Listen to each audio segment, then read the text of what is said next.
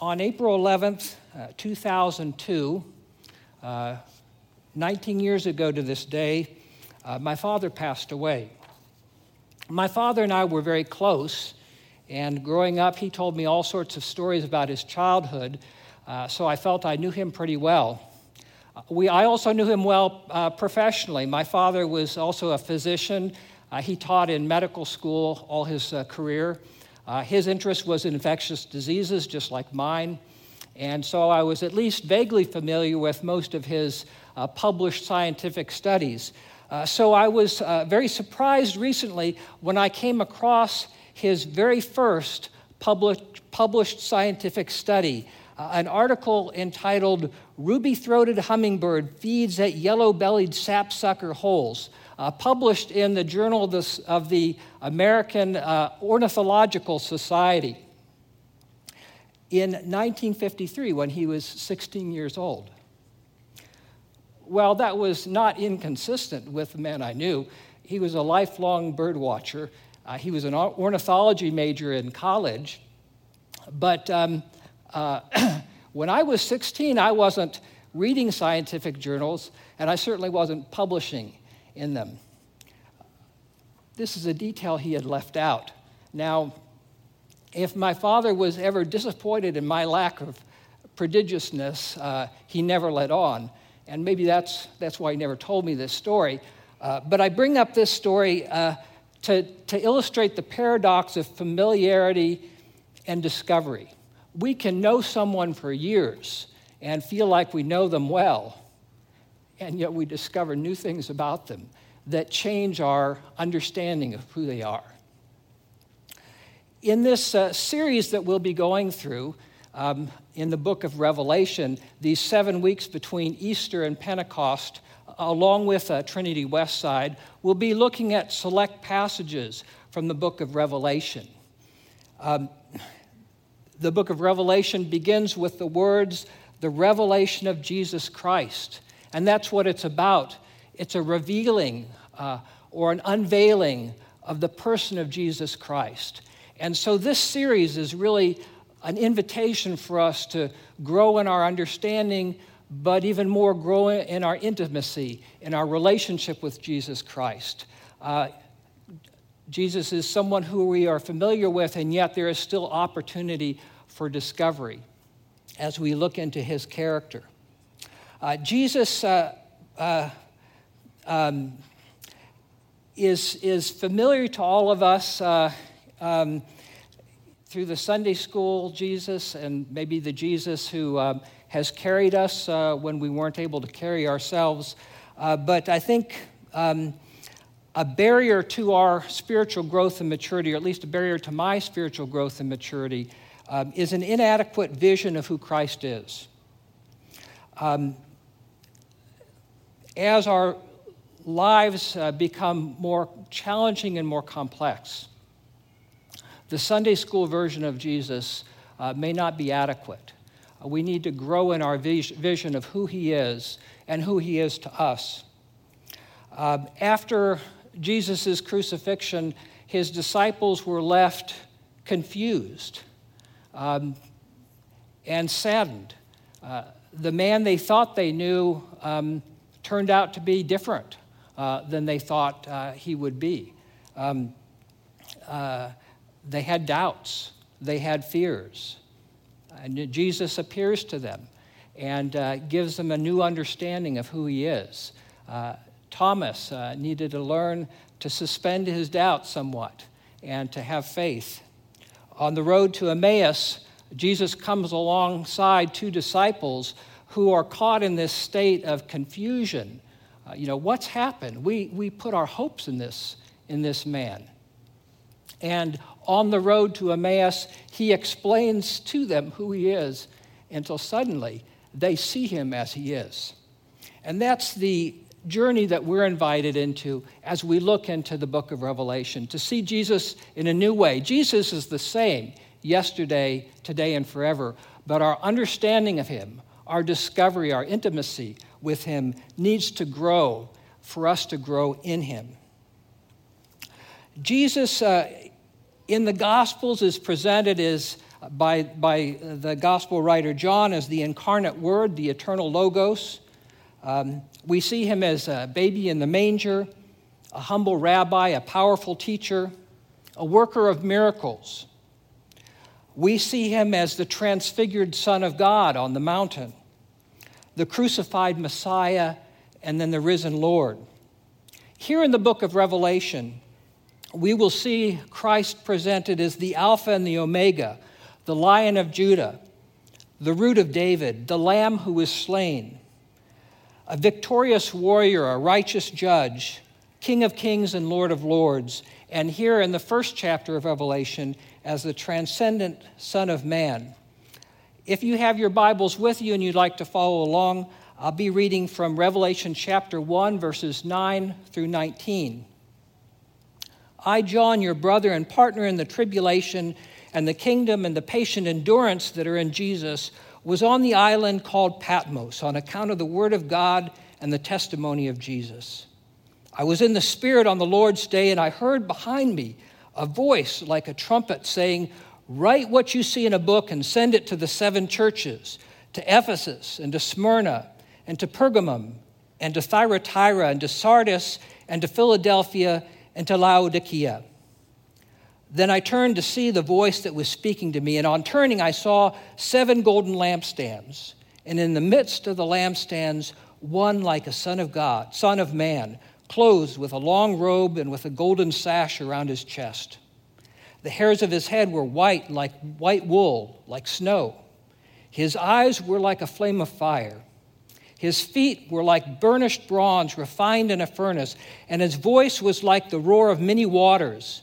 In his right hand he held seven stars. From his mouth came a sharp two edged sword, and his face was like the sun shining in full strength.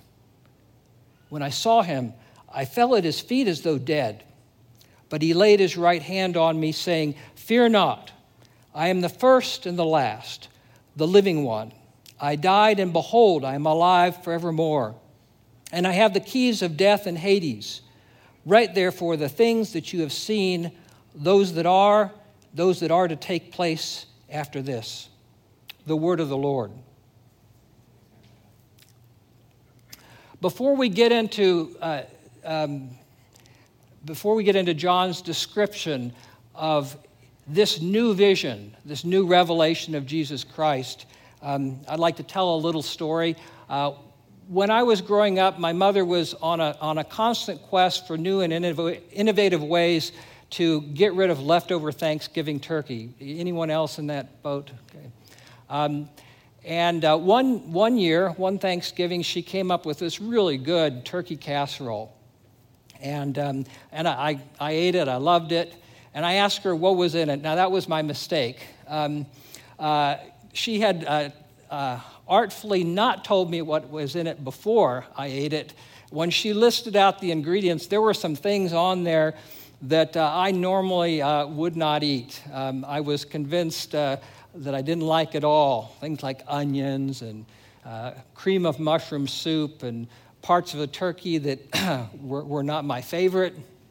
And, um, and yet I'd already eaten it and enjoyed it. Um, sometimes uh, getting the list of ingredients can be a little bit scary and intimidating, and that's kind of what John does here. Um, there's some pretty scary ingredients to this vision.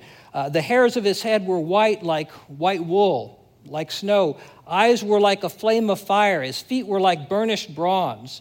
Voice like the roar of many waters. In his right hand he held seven stars. From his mouth came a sharp two edged sword.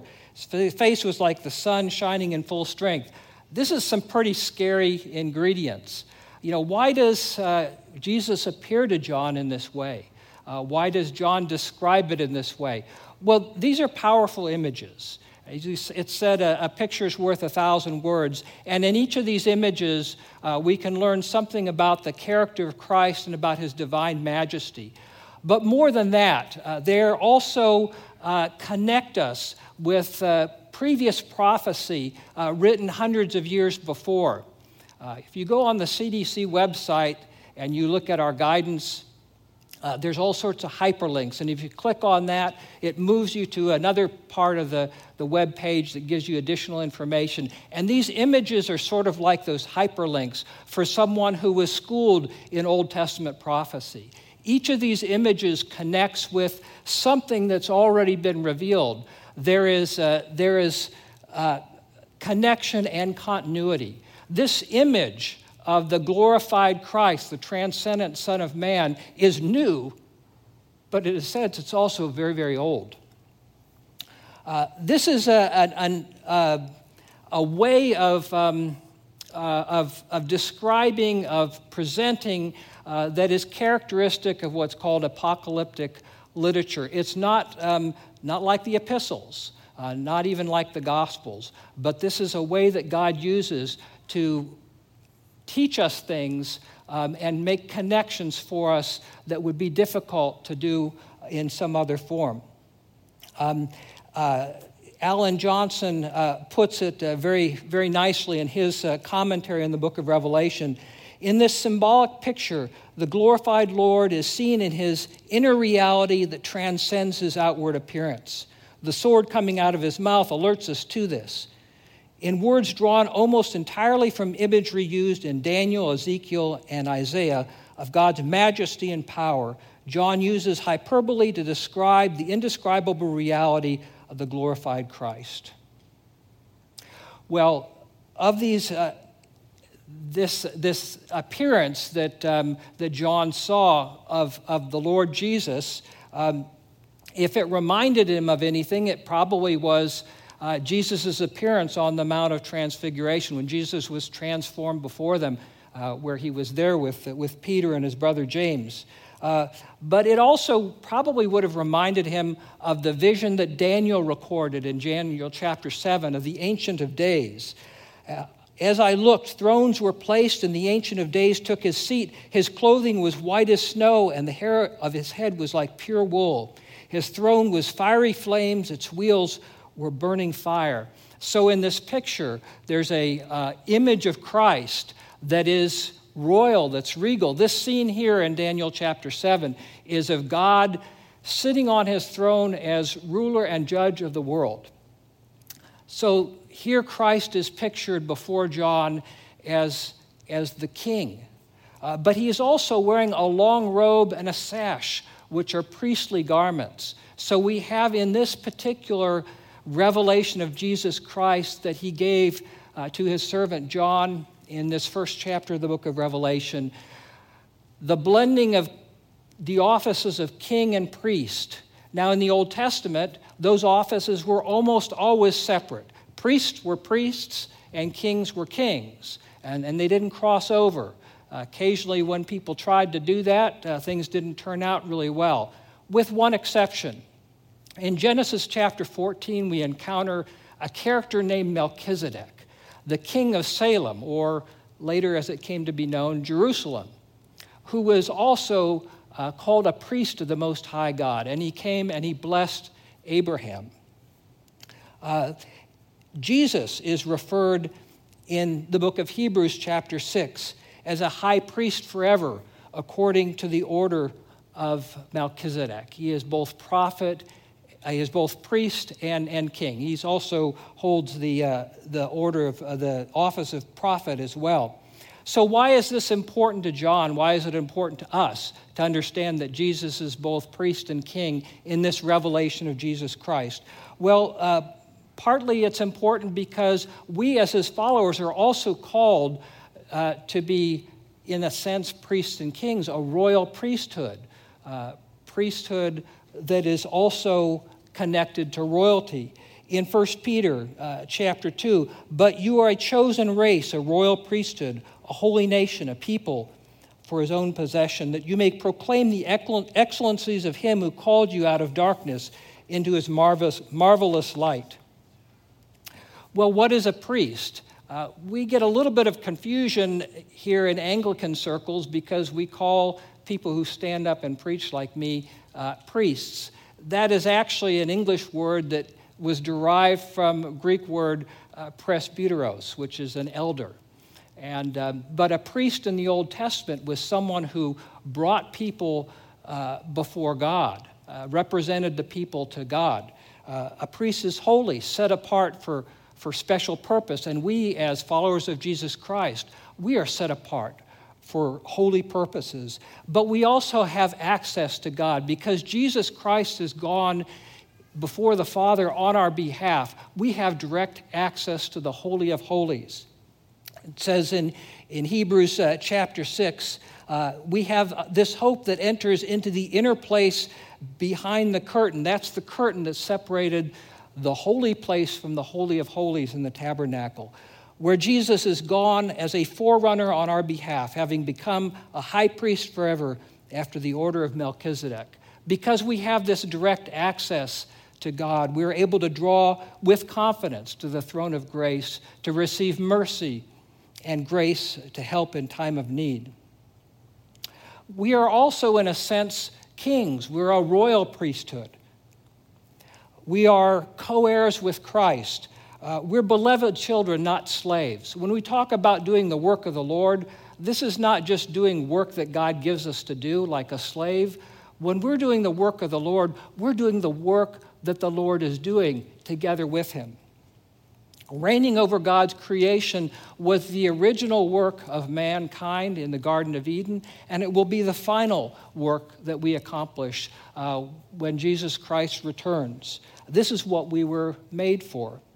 In uh, Revelation uh, chapter 20, blessed and holy is the one who shares in the first resurrection. Over, over such the second death has no power, but they will be priests of God and of Christ, and they will reign with him for a thousand years. Jesus' kingdom, at least now, is not of this world, but it is breaking into our world. Where the king reigns, there is his kingdom. As Jesus taught us in the Lord's Prayer, we say, Thy will be done, Thy kingdom come, Thy will be done. And there's a connection between these two. Where God's will is being done, there His kingdom is coming. As we delight in His will and walk in His ways, we are indeed advancing his kingdom. Well, what was John's response uh, to this vision of Jesus? Uh, John was one of Jesus' closest disciples. Uh, he was there when Jesus fed the 5,000. He was there when Jesus healed the sick, raised the dead, calmed the storm, cast out demons. He was there on the mountain when Jesus was transfigured before his eyes. He saw the risen Lord ascend into heaven. And yet, when he sees this version of Jesus, who Jesus uh, decided to reveal to him in this uh, first chapter of Revelation, uh, he's overwhelmed, he's undone. When I saw him, I fell at his feet as though dead. But he laid his right hand on me, saying, Fear not, I am the first and the last. Earlier in this chapter, um, Jesus is referred to as the Alpha and the Omega, uh, who is, the, the one who is, who was, and who is to come, the Almighty. Uh, the idea here is that, uh, that Jesus transcends time, He is Lord of all time. And that connects with our faith. Our faith has a past, present, and future uh, aspect to it. Uh, we believe in what God has done we trust in who He is, and we hope for what He has promised. Uh, Hebrews 11:1 uh, gives a definition of, of, faith as the assurance of things hoped for, the conviction of things uh, not seen.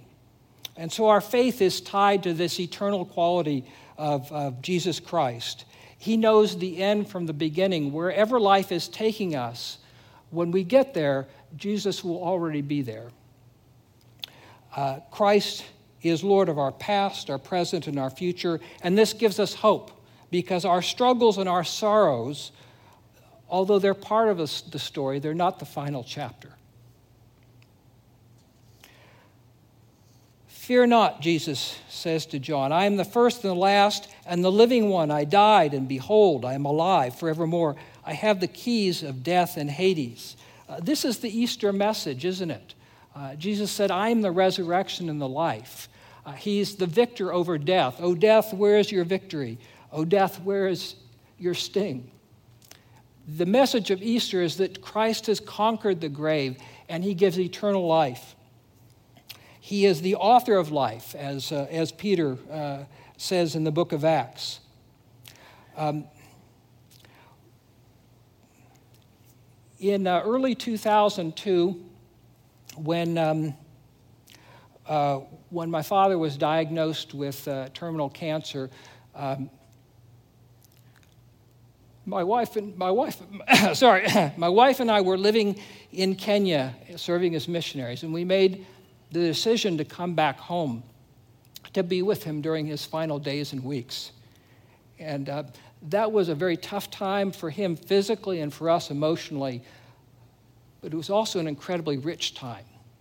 Um, I learned from my father how to finish well. Although there was much suffering, there was no fear. There was no fear. I was reminded of uh, the passage in Hebrews chapter 2 that um, says, Since therefore the children share in flesh and blood, he himself likewise partook of the same things, that through death he might destroy the one who has the power of death, that is, the devil, and deliver all those who through fear of death were subject to lifelong slavery. That's what my father believed. My father believed that his Lord and Savior, Jesus Christ, held the keys of death and Hades, that he was the author of life, and that there was no fear in death. I hope when I get to that point that I'll also go forward without fear. So, uh, how does this relate to the revelation of Jesus Christ? Um, let me read uh, as a final passage uh, 1 John 3 2. Beloved, we are God's children now, and what we will be has not yet appeared. But we know that when he appears, we shall be like him because we shall see him as he is. Uh, on that final day when we see Jesus as he is, um, the revelation of Jesus Christ uh, will be perfected in us because we will see him as he truly is. As I close, uh, let me give this blessing uh, to us. May we all grow in the grace and knowledge of our Lord and Savior Jesus Christ. To him be the glory both now and to the day of eternity. Amen. Uh, please stand as we read together the words of the Nicene Creed.